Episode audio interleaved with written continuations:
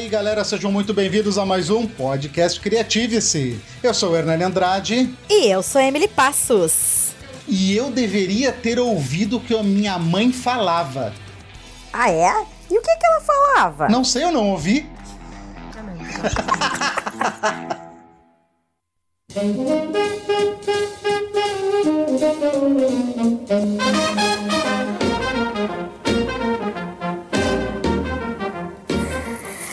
Falando nisso, né, no que a mãe falava, hoje nós estamos comemorando um dia muito especial, que é o Dia das Mães. Esse podcast está saindo no Dia das Mães, é uma homenagem para todas as mães que escutam e que são da família Projeto Criativesse. E convidamos duas delas que são mães e são da família Projeto Criativesse para compartilhar um pouco dessa experiência da maternidade e também, como eu não sou mãe, nem o Ernani é mãe, nós vamos então trazer um pouco da nossa experiência como filhos. Mas eu vou deixar que elas se apresentem para vocês. Olá, pessoal, tudo bem? Oi, Sandra, Ernani, Emily. Bom, eu sou a Simone, sou mãe de 3 filhos, uma moça de 26 e dois moços de 25 anos que são gêmeos. Nossa Senhora! Oi, pessoal do Projeto Criativesse, Simone, muito bem-vinda aí à trupe, né? A gente sempre é muito bem recebido pelo projeto, pelo Ernani, pela Emily. Então, vamos lá. Sou mãe, né, apaixonada. Eu sou mãe de 1 filho só, né? Aí tem uma das pessoas aí que são, dentre tantas mães, são profissionais, né? Tem 3, eu só tive 1. Mas muito feliz por ter essa oportunidade da maternidade na minha vida. Sou a Sandra, tenho 42 anos. Gente, eu tô ficando velhinha. E o meu filho tem 20. Ficando velhinha é ótimo, né? Já vou começar com uma polêmica. Mãe de pet, vale? Vale. Então, eu sou a Emily, mãe do Bruce Lee de 6 anos, uma mistura de Yorkshire com Pinscher. Que Yorkshire com Pinscher? Bruce Lee é uma mistura de vira-lata com rasga-saco. E vamos começar a falar sobre essas mães incríveis. Sintam-se todas beijadas e vamos começar, porque tá frio, bota um casaco.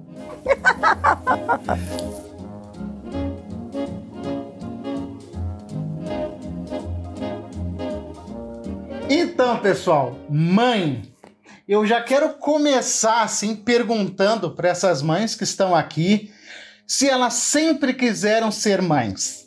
É sempre interessante saber, né? A gente vive uma realidade onde se tem filhos planejados, filhos não planejados, filhos de coração.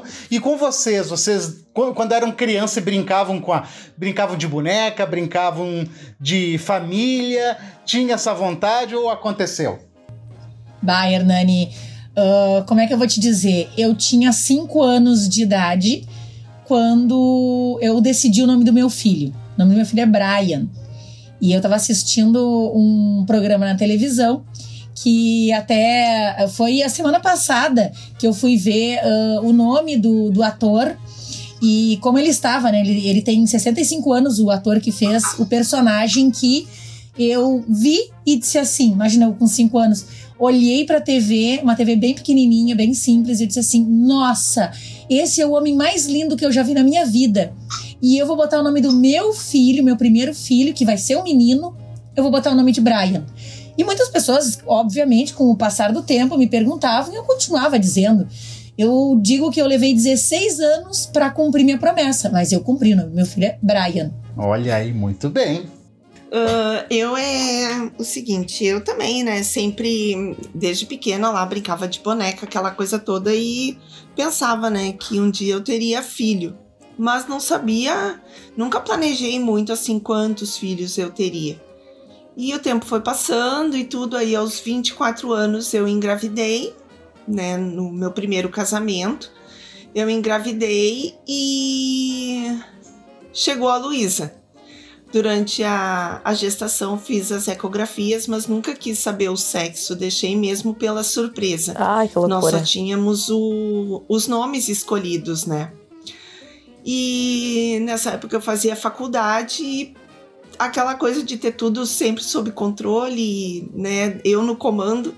Pensei, digo, não, agora a Luísa fica aí um ano, eu fico um ano em casa com ela, tranco a faculdade e volto daqui a um ano para a faculdade. A Luísa nasceu em fevereiro, então ia dar certinho, né?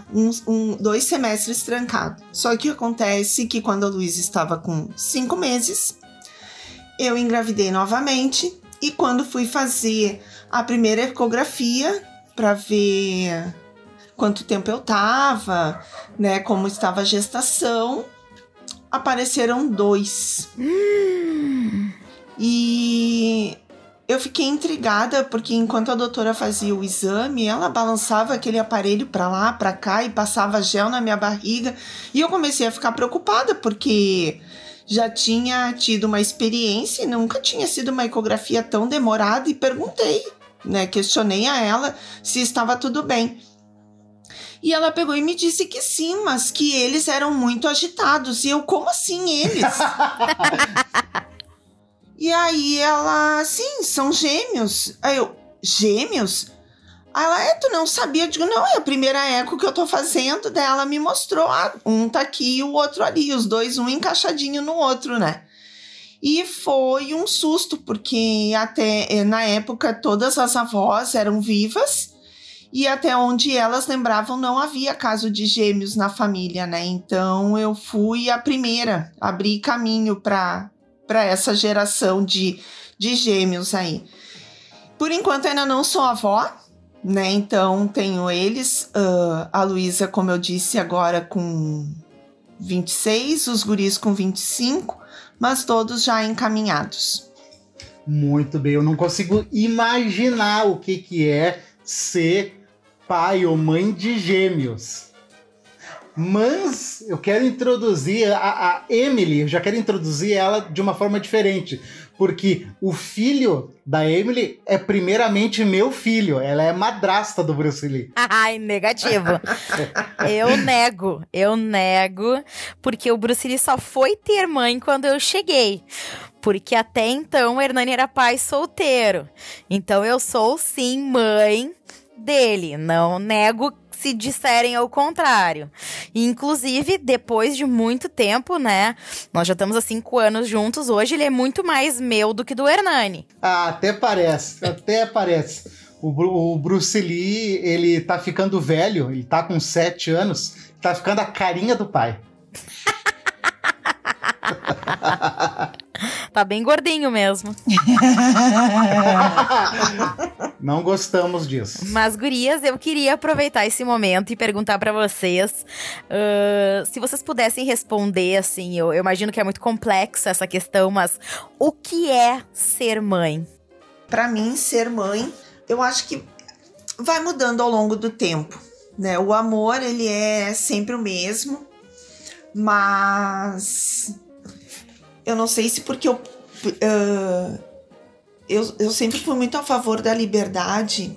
Eu nunca gostei nada da maneira invasiva com que a minha mãe criou eu e as minhas irmãs. Então, eu tentei fazer diferente com os meus filhos. No início, sim, quando começou ali a adolescência, eu me preocupava muito. Então, eu acabava sendo bastante invasiva, né? Na questão de perguntar, de querer saber, de questionar, e eu via que às vezes eles não gostavam muito disso. Mas à medida que foi passando essa fase e eu percebi o quanto eles eram responsáveis, né, e estavam conseguindo tomar conta das suas vidas, eu fui dando espaço e não me arrependo de ter feito isso.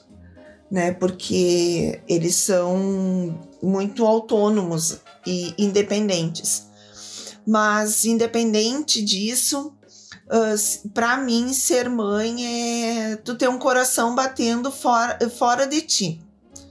É, tu não Tu não dormir mais todas as noites como tu dormia antes. Eu acredito que eu tenho um sexto sentido muito aguçado, e quando acontece alguma coisa com algum deles, eu sinto que tem alguma coisa errada, e aí eu tenho que catar com quem que tá acontecendo essa coisa errada, porque saber direto com quem é daí já é demais, mas eu sinto essa angústia e tenho que ir atrás para ver qual deles, o que que tá acontecendo. Mas para mim é isso, é tu saber que tu tem pessoas que tu passa a ser responsável, independente da idade que elas tenham. E eu sempre quis ser exemplo para eles, né? Hoje mesmo eu estava conversando com o Juliano e eu disse que eu quis estudar, quis ter uma formação, fazer uma faculdade, porque eu queria que eles, primeiro, sentissem orgulho de mim, e segundo, que eu fosse um exemplo para eles de que, apesar de todas as adversidades, a gente pode sim e deve ir atrás do nosso sonho. A gente não pode se deixar abater. Então, para mim é isso. Ser mãe é uma coisa que é difícil tu descrever. Ele é muito mais sentimento. Não tem como tu expressar com palavras. Eu acho que é muito mais pelos gestos. Ai, que lindo isso, Simone, porque tem muito disso que tu fala, que eu também sinto, né? E eu me considero uma pessoa até um pouquinho mais racional, assim, do que a maioria. Mas no aspecto mãe, nossa, isso, assim, pra mim é uma marca gigante. Eu não consigo realmente mensurar. Mas se eu pudesse resumir numa frase, não me imagino não sendo mãe, porque foi o meu primeiro grande projeto. Então eu sempre digo que eu sou uma pessoa realizada. Sou realizada e feliz porque as duas grandes coisas da minha vida, né, que foi ser mãe e me tornar pedagoga e poder atuar como professora, como educadora para mais pessoas, eu conquistei. Então eu sou realizada. E como mãe, é essa mistura de preocupação, de amor, de orgulho, de responsabilidade, de carinho. Gosto muito daquela expressão, é tudo junto, isso daí misturado. Uma coisa que volta e meia eu digo para várias situações, mas ela se aplica muito à questão da maternidade. E eu, quando estava grávida, assim, a expressão, assim, que eu usava, assim, é que, assim, ó, eu me sinto em estado de graça. E aquilo foi muito profundo para mim. Então, essa gravidez que eu tive, assim, e eu sempre dizia, se eu não tiver mais, isso aqui precisa ser o tudo para mim, né? Porque eu tinha uma desconfiança que eu não teria mais, né, filhos. E realmente não tive. Mas me emociona profundamente, assim, eu falar sobre isso, porque isso é muito grande para mim. Talvez seja maior do que tudo na minha vida. Porque a gente tem aquela criança, assim, a gente pega nos braços e tudo é tão vívido desde o momento que eu soube que eu estava grávida, porque é interessante, porque a minha conexão com essa maternidade foi desde o início. É uma coisa, assim, fantástica. Eu falo, as pessoas acreditam, talvez possam acreditar mil coisas diferentes, mas eu lembro do dia que eu fiz o Brian, né? Da concepção ali. Eu digo, se tem um dia pra eu engravidar. E foi essa frase, sabe? Foi essa frase que eu disse pro pai dele. Nós já estávamos namorando há 2 anos e eu disse assim, se tem um dia pra eu engravidar, esse dia foi hoje. Eu fico imaginando a cara dele. Eu nem olhei, eu tava de costas, porque eu tava me levantando, eu me sentei assim na cama, botei os pezinhos no chão, e é interessante isso, porque as grandes reflexões da minha vida é exatamente nesse movimento. Eu me sento na cama, botei o pé no chão e blum, parece que faz um download ali de uma baita ideia, assim, né? E eu me sentei e disse, olha, se tem um dia pra eu estar grávida, pra eu engravidar, esse dia é hoje.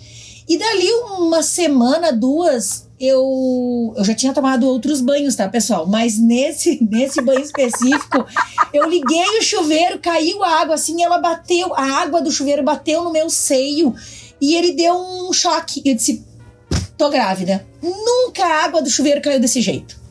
E eu peguei muito tranquilamente, fui no médico e disse, eu preciso de um exame de HCG porque eu acredito que eu esteja grávida. Ah, mas tu tá atrasada na tua menstruação? Eu disse, não.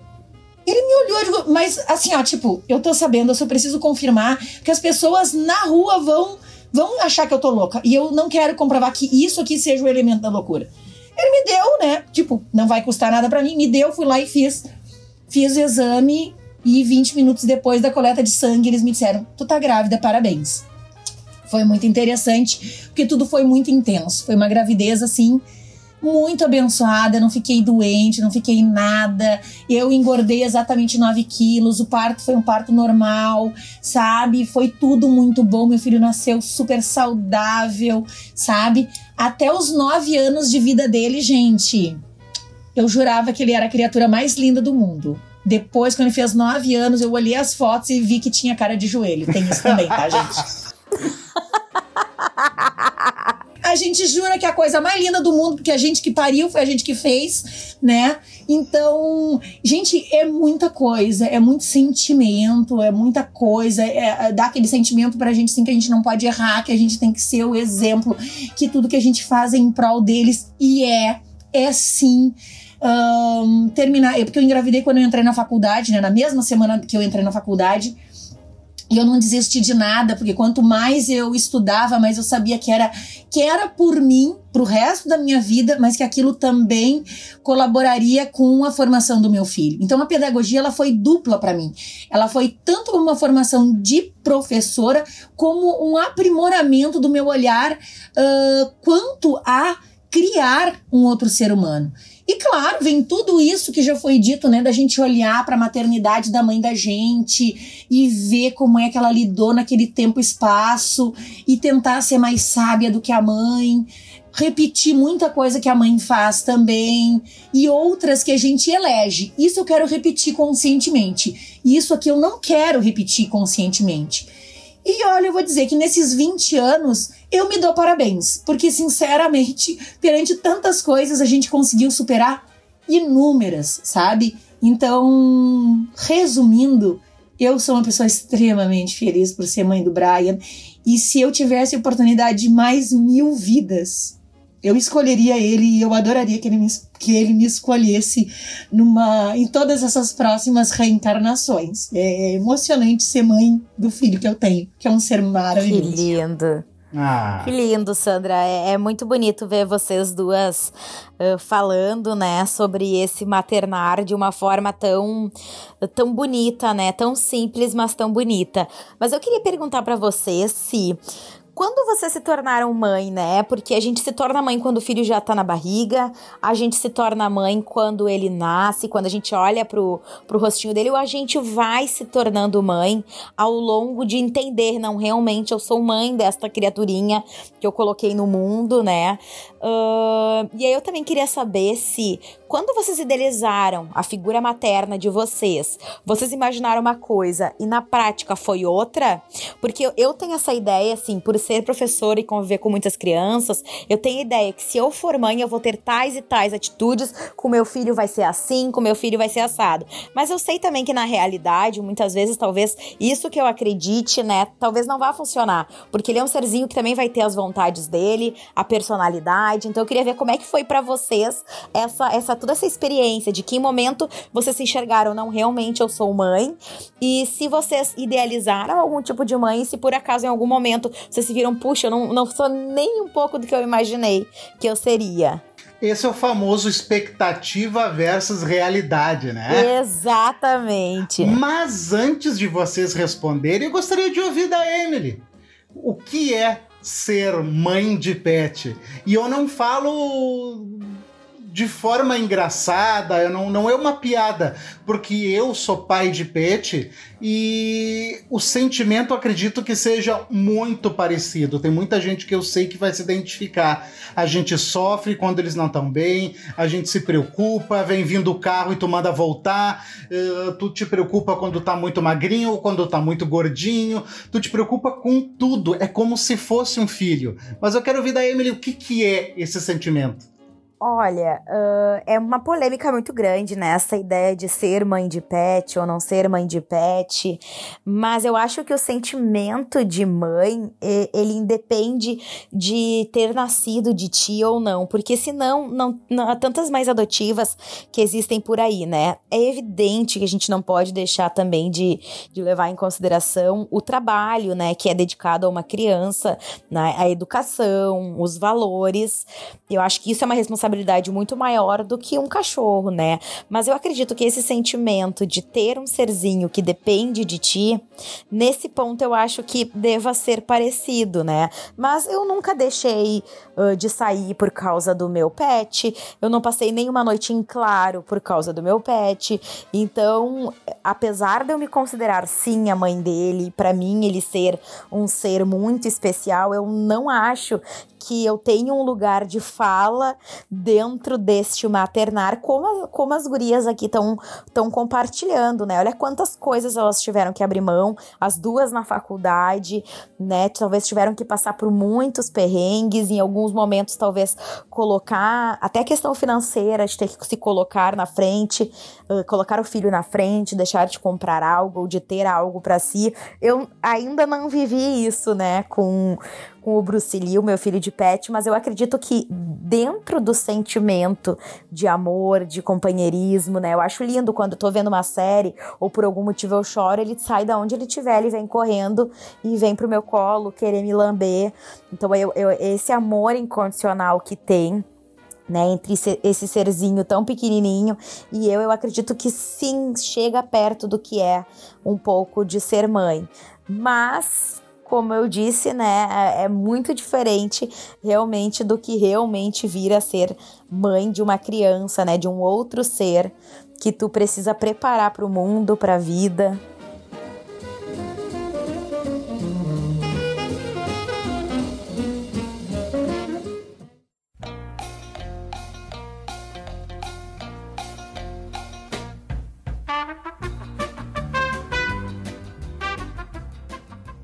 Ah, eu vou te defender, Emily, porque eu me considero também mãe de pet e eu tenho o bebê, que é o Jackzinho, que tem aí 8 anos e ele foi chamado de bebê por mim, porque eu estava num momento que eu já estava assim meio que desejosa de uma segunda experiência, né, na maternidade, mas eu não tinha coragem suficiente, eu adotei o Jack. E aí ele foi o bebê, até a mamadeira ele tomou, né, eu só não botei fralda, né, mas ele era muito bebê, assim, e ele ganhava a mamadeirinha que ele adorava, e quem resgatou ele disse, ele toma mamadeira, tu quer continuar? Eu digo, eu quero, e foi muito bonito, sabe, e a gente tem sim, Emily, esse amor incondicional, também esses animais terão a personalidade deles. Eles são muito carinhosos conosco. O Jack é um serzinho que consegue, assim, perceber muitas nuances do meu humor, ou da minha alegria, ou da minha tristeza. Ele sabe quando eu tô mais adoentada, ele dorme mais pertinho. Quando eu tô super bem de saúde, ele já sabe que ele pode dormir um pouquinho mais distante. Então, tem muita coisa. Claro, eu não preciso me preocupar com escola pro Jack, nem com creche, muito menos com o que ele quer escolher ser na vida, porque me parece que ele quer ser gato. Quando adotamos a Lilith, né, que é mega independente, que é completamente o oposto dele, eu chamo ela de filha, mas eu digo assim, tu é minha filha, né, mas tu não te considera minha filha. A gente brinca, porque ela é muito mais do Brian, ela tem um vínculo muito maior. Mas assim, tá doentinho, a gente se preocupa, qual é o remédio, será que eu dou mais uma dose, será que eu faço isso? Essa preocupação, né, do cuidado, de dar a raçãozinha que gosta, as pessoas querem, de repente tu faz isso, não, lá em casa não funciona, porque vê bem, fulano é desse jeito, ciclano é do outro. Então, eu entendo. Claro, tem muitas coisas que não vão ser iguais, claro que não, mas esse sentimento de ser cuidador, de ser responsável, de ter esse amor, de conhecer as manias. Ah, isso é muito parecido. Eu também sou mãe de pet, né? Tenho o Mingau, que é o nosso gato, que na verdade nós é que somos, né, os humanos de estimação dele, porque ele é as vontades são todas dele. E aí não chega o Mingau, que a gente tem que acordar de madrugada para descer, abrir a porta para ele, porque chega às 5 horas da manhã, ele tem que fazer a fubangagem dele, né? Agora eu arranjei mais os passarinhos aqui da área de preservação que a gente tem no condomínio, né? Então botei 2 bebedouros para passarinho e aí criei uma TV para o Mingau, porque ele passa a tarde sentada cuidando dos passarinhos na janela, né? Então é uma briga, mas é bem como a Sandra estava dizendo, e como o Ernani e a Emily, né, conhecem o Mingau também, ele é o dono da casa, né? Ele tem o lugar dele no sofá, se alguém tá no lugar dele, ele senta e fica encarando com aquela soberba do gato, tipo, tu não vai te tocar que tu tá sentado no meu lugar, né? E todas essas coisas. E realmente, o gato, ele só falta falar, né? Não, engraçado que o Mingau bate aqui na porta pra brincar com o Bruce Lee. Pode parecer mentira, mas é a mais pura verdade. É verdade. Às vezes ele mia na porta, a gente abre, ele vem aqui pro tapete do apartamento da Emily e do Ernani e fica miando até eles abrirem a porta. E aí ele continua com a soberba do gato, porque ele senta na cadeira e deixa o coitado do Bruce Lee correndo na volta dele até o Bruce Lee cansar. Exatamente. E aí o Bruce Lee, o Mingau quer ir embora e o Bruce Lee morde as orelhas do amigo, não querendo deixar o amigo voltar para casa dele. É verdade. Mas vamos lá, gente. Vamos responder a pergunta da Emily, que é o seguinte... Que tipo de mãe vocês são? E principalmente a partir de que momento assim vocês pensaram, olha, ser mãe é isso que eu vou fazer com meu filho, e quando foi na prática, foi tudo diferente. Ah, eu acho que a minha maior frustração foi que eu idealizei muito. Eu nem idealizei assim, ó. Ah, e a personalidade dele vai ser calma. Embora o nome Brian signifique colina, né, na cultura celta. Eu até queria, assim, uma pessoa que fosse um pouco mais tranquila, que ele hoje é, mas uma personalidade bem forte.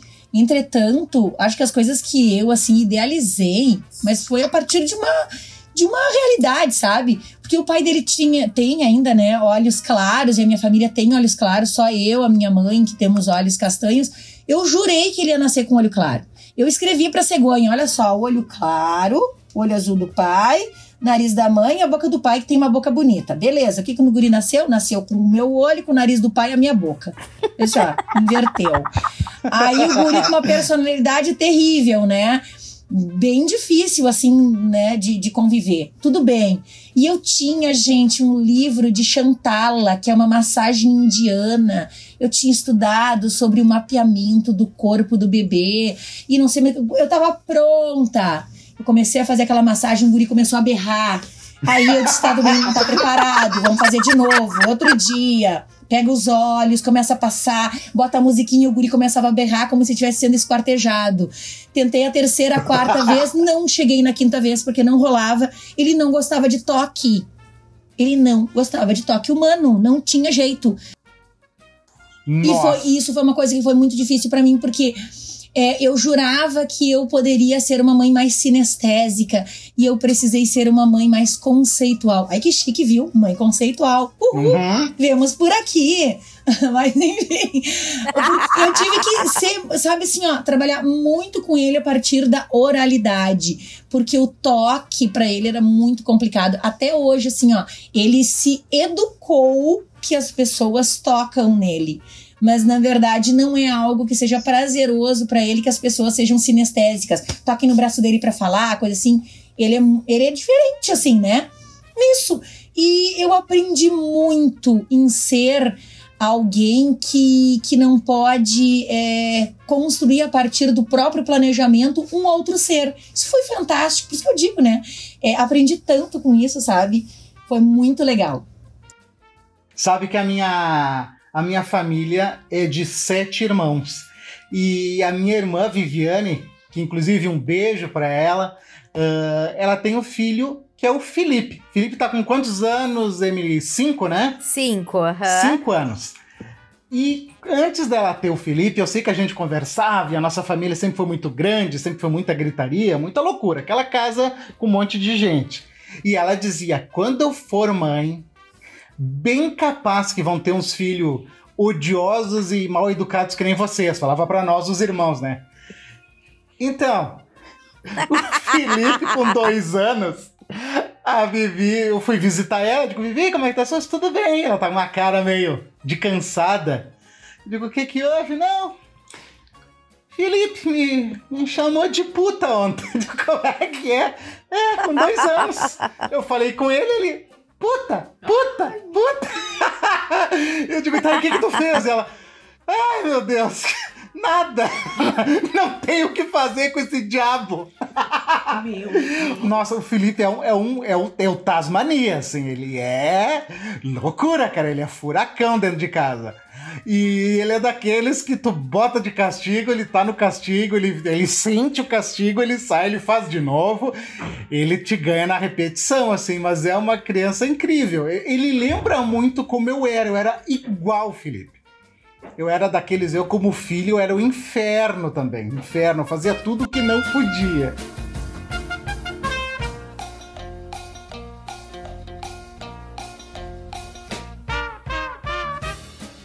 Ah, eu fiquei... vocês falando e eu aqui viajando, né?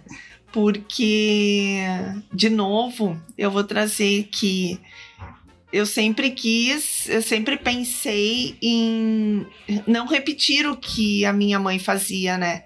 E aí uma das coisas que, quando a Sandra falou agora sobre o filho dela, que eu lembrei, é que talvez a minha mãe também não fosse sinestésica, porque quando a gente chegava para dar um beijo, um abraço, nunca tinha aquela receptividade, ela sempre perguntava o que a gente tinha aprontado ou o que a gente estava querendo. Então, nunca podia ser algo despretensioso. Sempre tinha que haver alguma coisa por trás daquele gesto de carinho. E, isso, assim, eu consegui fazer diferente. Acho que eu e as minhas irmãs, assim. Porque eu sou muito do toque, né? Sempre fui, desde pequenininho, como eles nasceram todos no verão. Então, tinha aquela coisa, né, de dar banho e deixar eles peladinhos e aí ir vestindo aos pouquinhos, roupas leves. Depois, quando eles já estavam ali com 1 aninho, de deixar só de fralda, tudo. Então, tinha muito de proporcionar isso, né? O toque do vento, o toque da água e o próprio toque da mão, né? Do abraço, do beijo. Então, sempre teve isso. E até hoje, eles são muito afetuosos, né? Eles são muito do toque. E agora, com essa situação toda de pandemia, é muito complicado, porque cada um na sua casa. Então ficamos eu e meu marido, né, o Beto, em casa com o gato. E quando às vezes a Luísa aparece, que é a que mais vem, porque foi a última a sair de casa, então ela ainda tem uns resquícios aqui com a gente. E quando a Luísa vem, nossa, eu abraço ela, me grudo igual o bicho preguiça, assim, né? E ela também é desse jeito. Então, isso pra mim é muito importante. E como eu digo pra eles, né, o que hoje, assim, essa situação toda que a gente tá vivendo me faz sofrer muito é justamente o fato de não poder abraçar. Porque eu sou muito, muito, muito afetuosa. E graças a Deus, diferente do pai deles... eles pegaram isso, herdaram isso, né? Veio na genética deles essa mesma necessidade do abraço. Então, isso é muito bom, porque eu sei que existe a recíproca e que ela é verdadeira, ela não é meramente por ser. Ah, estou abraçando a minha mãe porque ela quer. Não. O abraço, ele é mútuo. Então, isso é muito gostoso. E deixa eu aproveitar que a Emily já iniciou com a polêmica do pet e eu quero fazer uma pergunta para Simone. Segunda polêmica do nosso podcast, e essa aí eu quero ver as mães que estão ouvindo agora se perguntarem. E se o filho ouvir, eu acho que vai dar treta no almoço de domingo de Dia das Mães. Simone, tu que é a única que tem mais de um filho, tem um filho preferido? Bah. Ai, ai.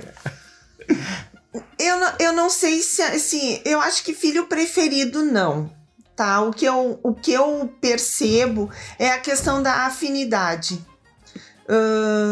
Eu tenho uma afinidade muito maior em relação à Luísa. Por quê? Porque a gente convive mais, ela é que nos procura mais, ela é que vem mais em casa. Então, acredito que a afinidade é maior. Mas a preocupação, o carinho, o amor, a saudade em relação aos três é igual. Se um deles falta um pedaço, que nem eu digo, né? Eu sou dividida 33,33 para cada um.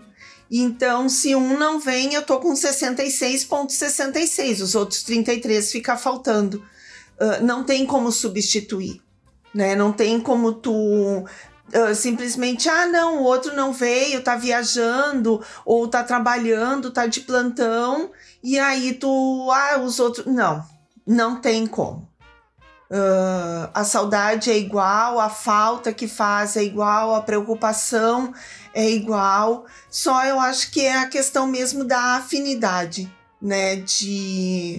Da gente se ter mais aproximação e a convivência maior também, né? Eu acho que é isso. E filho é uma coisa que eu acho que é pra sempre, né? Agora, pra todas. Eu fico pensando assim, eu não sou pai, mas eu vejo muita série, muito filme, muita literatura.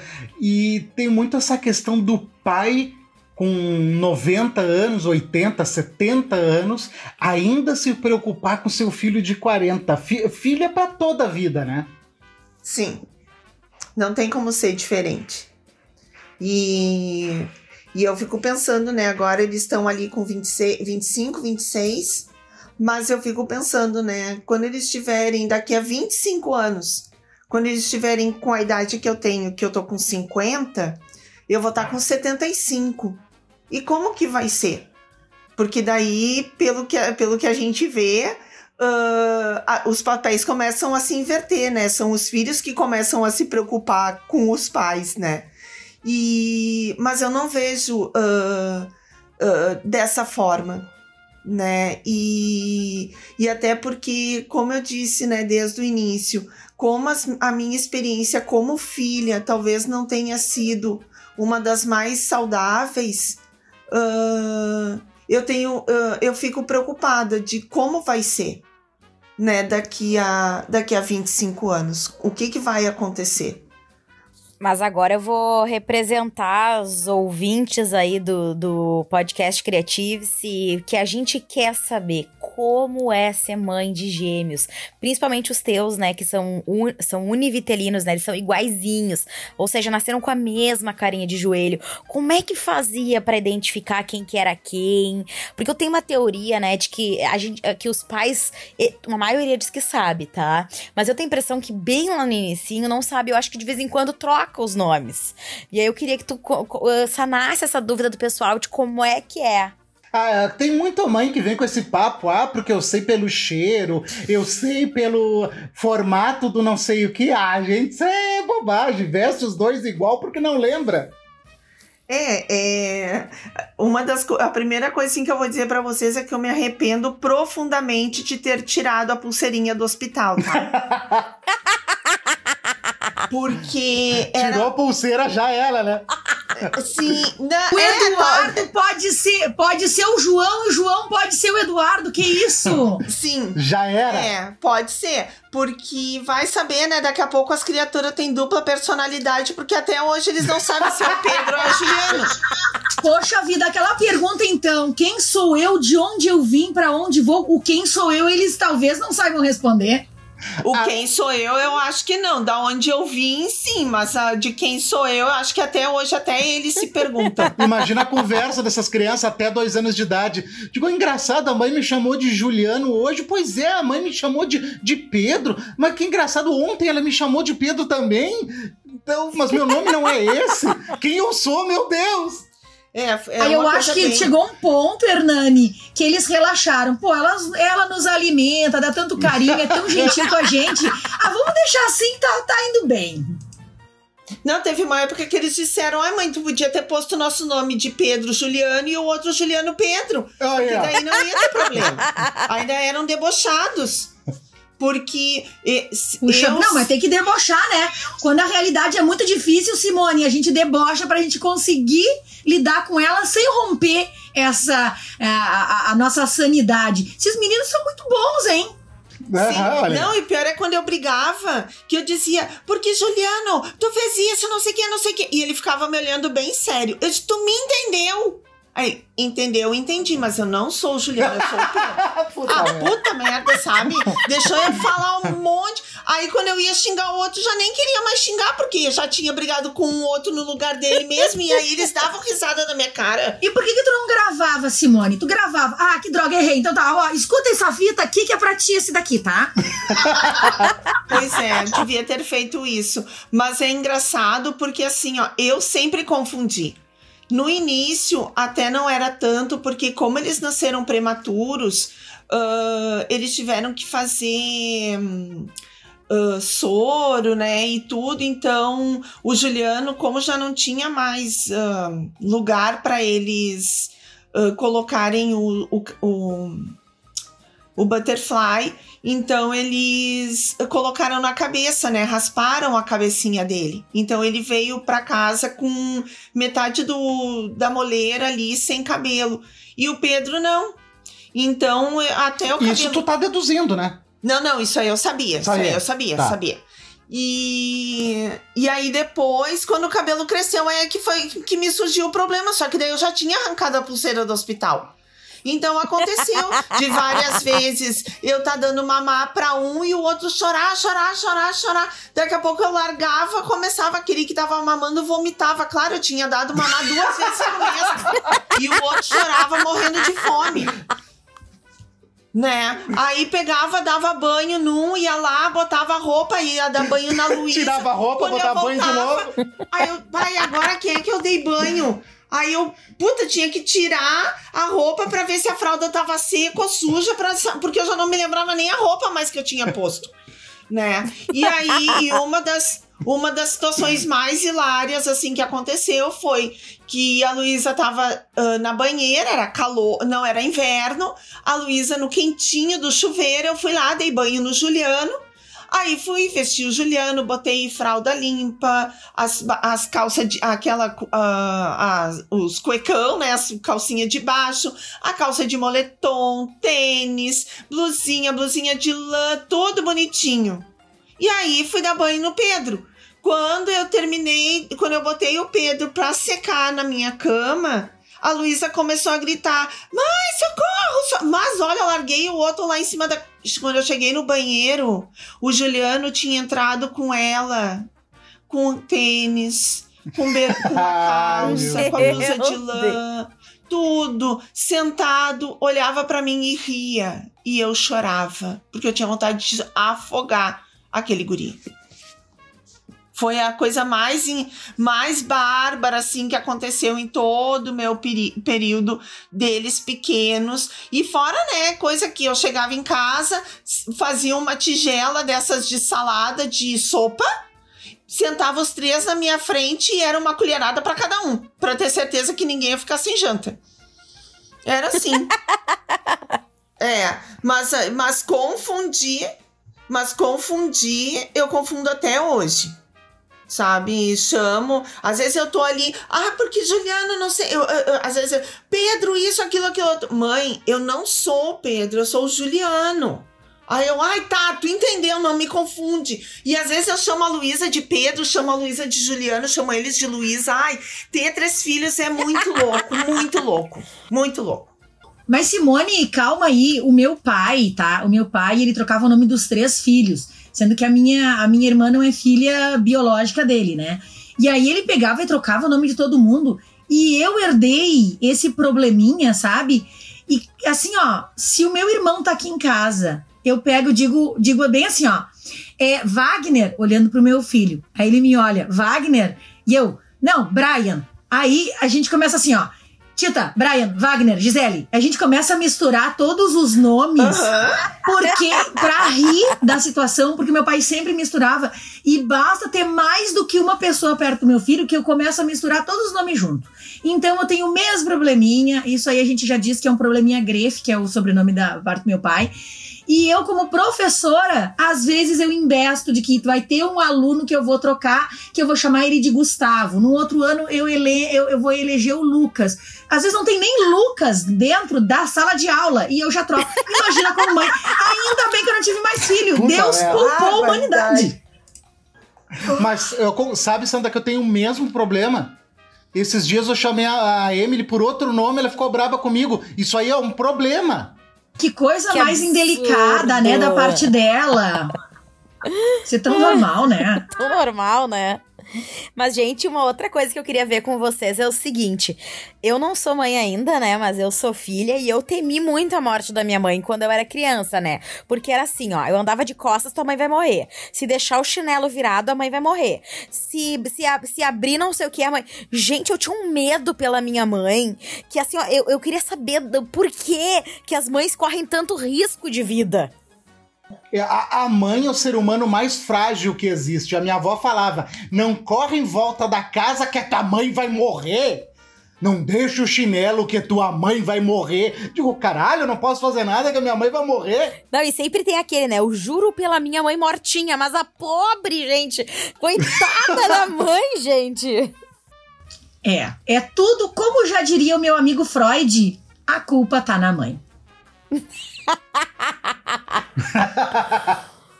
Coitada da mãe, né, Sandra? Ela se esmera. Então pode virar o chinelo, não pode isso, não pode aquilo. Eu olhava assim, gente, quanto mito, quanta história que isso aqui não vai acontecer. E eu era muito, muito terrível. A minha avó paterna dizia essas coisas, né? Claro, não podia correr, não podia isso, não podia aquilo, porque eles não queriam, né, que a gente caísse, se machucasse, ficasse escutando o grito da gente. E aí eles começavam a colocar essas coisas todas. Eu já caminhei antes, a minha mãe tá vivinha. O chinelo tá virado. A minha mãe continua vivinha.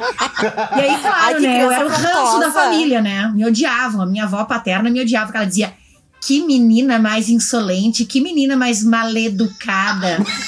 Maleducada, porque velho junto o L e o E, né? Maleducada. E essa coisa de deixar o chinelo virado, né? Quando a minha mãe brigava comigo, com a minha irmã, que eu ficava muito brava, porque normalmente era a minha irmã que aprontava e eu levava a rabanada junto, né? E aí eu pegava, ia lá e virava o chinelo. Eu digo, agora tu vai morrer. Ah, tu me xingou, sua louca. Ela tá com 70. Eu pegava e virava. Eu virava o chinelo, eu digo, agora. Aí ela chegava lá no quarto, né? E dizia... Tu tá querendo que eu morra? Não. Né? Tá lá até hoje, tá com 75 anos lá até hoje, imagina. Então nada disso é verdade. E, gurias, eu fui uma criança também que testava muitos limites, né? Então, eu não sei se vocês já passaram por essa situação da mãe dizer assim, ó, se tu falar mais um pio, tu vai apanhar. E aí tu... Ah, filha da puta. Pio. Baixinho.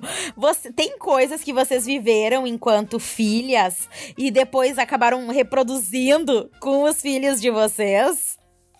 Mas com certeza, né? Principalmente aquela máxima, se eu for aí e eu achar, eu vou esfregar na tua cara. Isso é a didática da mãe. Didática da mãe é o máximo, né?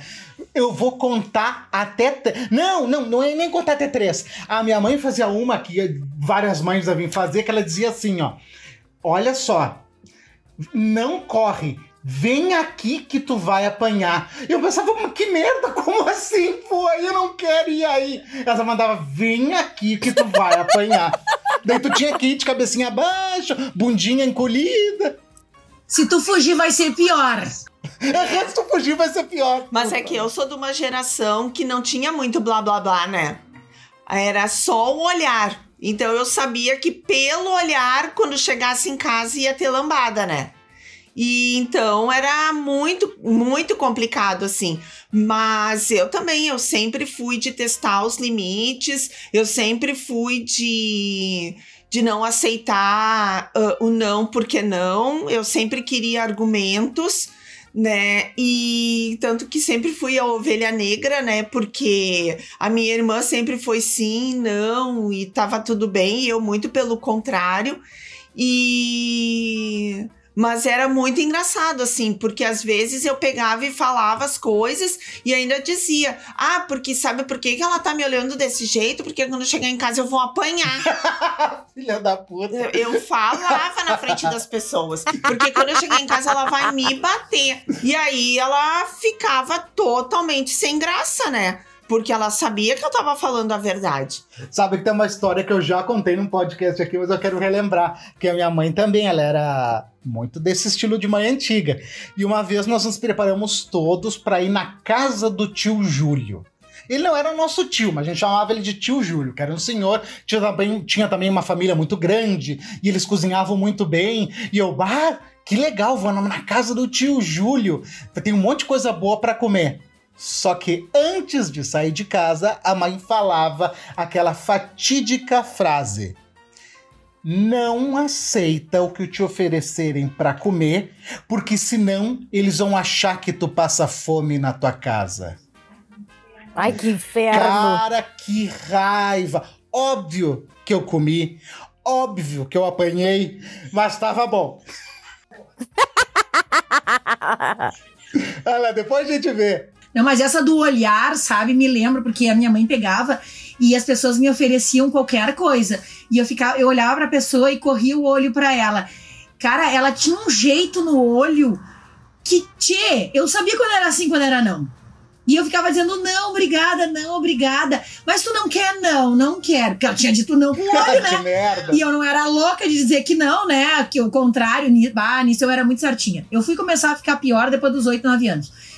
E aí eu sei que, eu era assim, né? Porque aí chegavam, olhavam pra mãe e diziam assim, ai, por que que ela não quer? E a mãe disse assim, porque eu tô dizendo pra ela não querer. Bah, a mãe era terrível, só pra dizer que ela tinha controle, entendeu? Nossa. E aí, ai, mas deixa ela comer, não sei o quê. Aí a minha mãe dava, assim, cara, ela mudava o brilho do olho e eu pegava. Cara, que coisa horrorosa, né? A gente louco pra comer aquela coisa boa. E aí, tendo que dizer que não. Bah, eu era mega obediente. Depois eu vi que isso não valia muito a pena, né? Mas vamos mudar de assunto. Mas, gente, nós estamos chegando quase no final do nosso podcast. E eu queria saber de vocês, mães. Que tipo de mãe vocês são? É a mãe que leva o casaquinho, que manda levar o casaquinho? É a mãe que acha que o filho tá sempre magrinho? É a mãe que gosta de sair com a filha? Com a filha, ótimo. Que gosta de sair com o filho, com a filha, pra balada? Que tipo de mãe vocês são? Bah, eu acho que eu sou uma mãe, assim, que tem um pouco de tudo isso, né? Mas eu me acredito, assim, e aqui não poderia deixar de falar, né, de uma mãe que vem sendo ícone para nós brasileiros e que, infelizmente, não teremos mais esse ícone no humor, né? Que é a Dona Hermínia. Muito, muito, muito parecida em várias coisas, né? Da busca pela justiça, por cuidado, por uma série de coisas, né? Eu acho que eu sou uma mãe muito bem-humorada em muitas coisas. Fui uma mãe super protetora na infância do meu filho. Na adolescência eu procurei ser muito respeitosa com as escolhas dele, embora ainda assim tendo esse olhar de me manter muito por perto.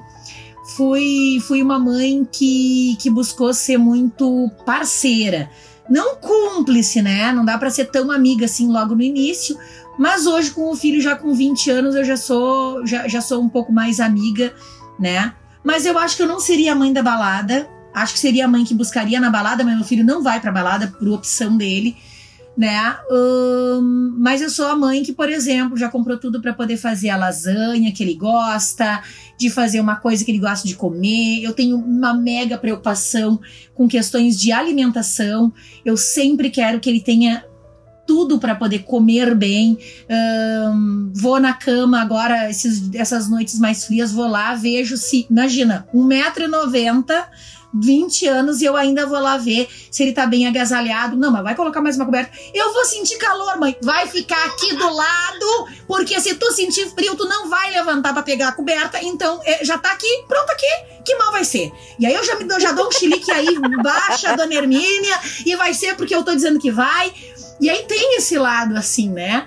Que é um jeito de cuidar também, né? E aí, assim, a minha mãe tinha muito dessa coisa. Tinha que ter comida, tinha que ter uma boa vestimenta, no sentido de estar confortável, quentinho. Minha mãe sempre tinha isso com ela, né? E isso eu honro muito dela, né? De nós, como filhos, estarmos bem alimentados, porque bem alimentado não vai ter tanto problema de doenças, né? Ela tinha muito isso com ela. Se tiver bem agasalhado também, né? E limpinho. Ah, tem que estar limpinho. É pobre, mas é limpinho. Bah, esse jargão a gente viveu muito. E eu carreguei esses valores comigo. Do cuidado, da alimentação, de estar bem vestido. O bem vestido no sentido de estar confortável e aquecido. De quando tá doente poder cuidar.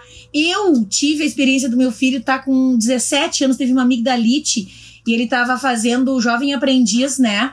No colégio que eu e a Emily lecionamos. E ele muito mal. E eu mega preocupada, eu coloquei ele na minha cama. Ele com 17 anos. E eu só conseguia dormir segurando a mão dele. Porque ali eu controlava se a temperatura ia subir ou não. Então eu acho que tem alguns momentos que talvez eu extrapole no excesso de cuidado. Mas eu acredito que ele, quando ele chegar na minha idade ou mais velho, ele vai lembrar assim... Minha mãe era louca, sabe? Mas eu acho que toda a loucura dela era uma demonstração de amor.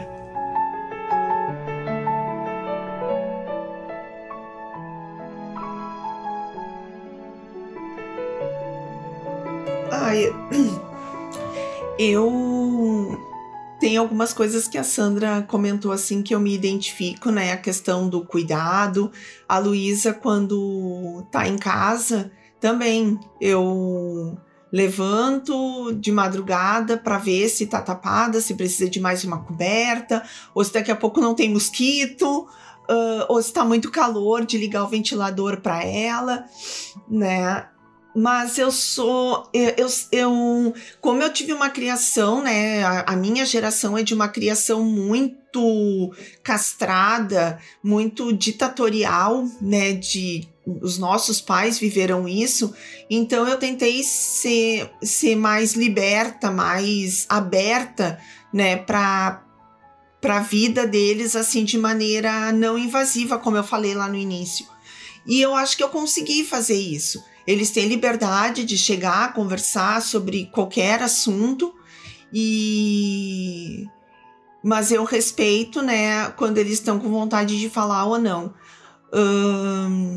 Já fiz balada com a Luísa, logo que ela começou a sair ali, acho que a gente saiu umas 2 ou 3 vezes juntas, né, meu marido junto, mas depois era a vida dela, daí já não tinha mais também o pique, né? Sempre adorei dançar, e hoje também, ela agora totalmente voltada para o trabalho, então nem preocupada com o futuro, já nem vai mais para festa, ainda mais agora nessa situação.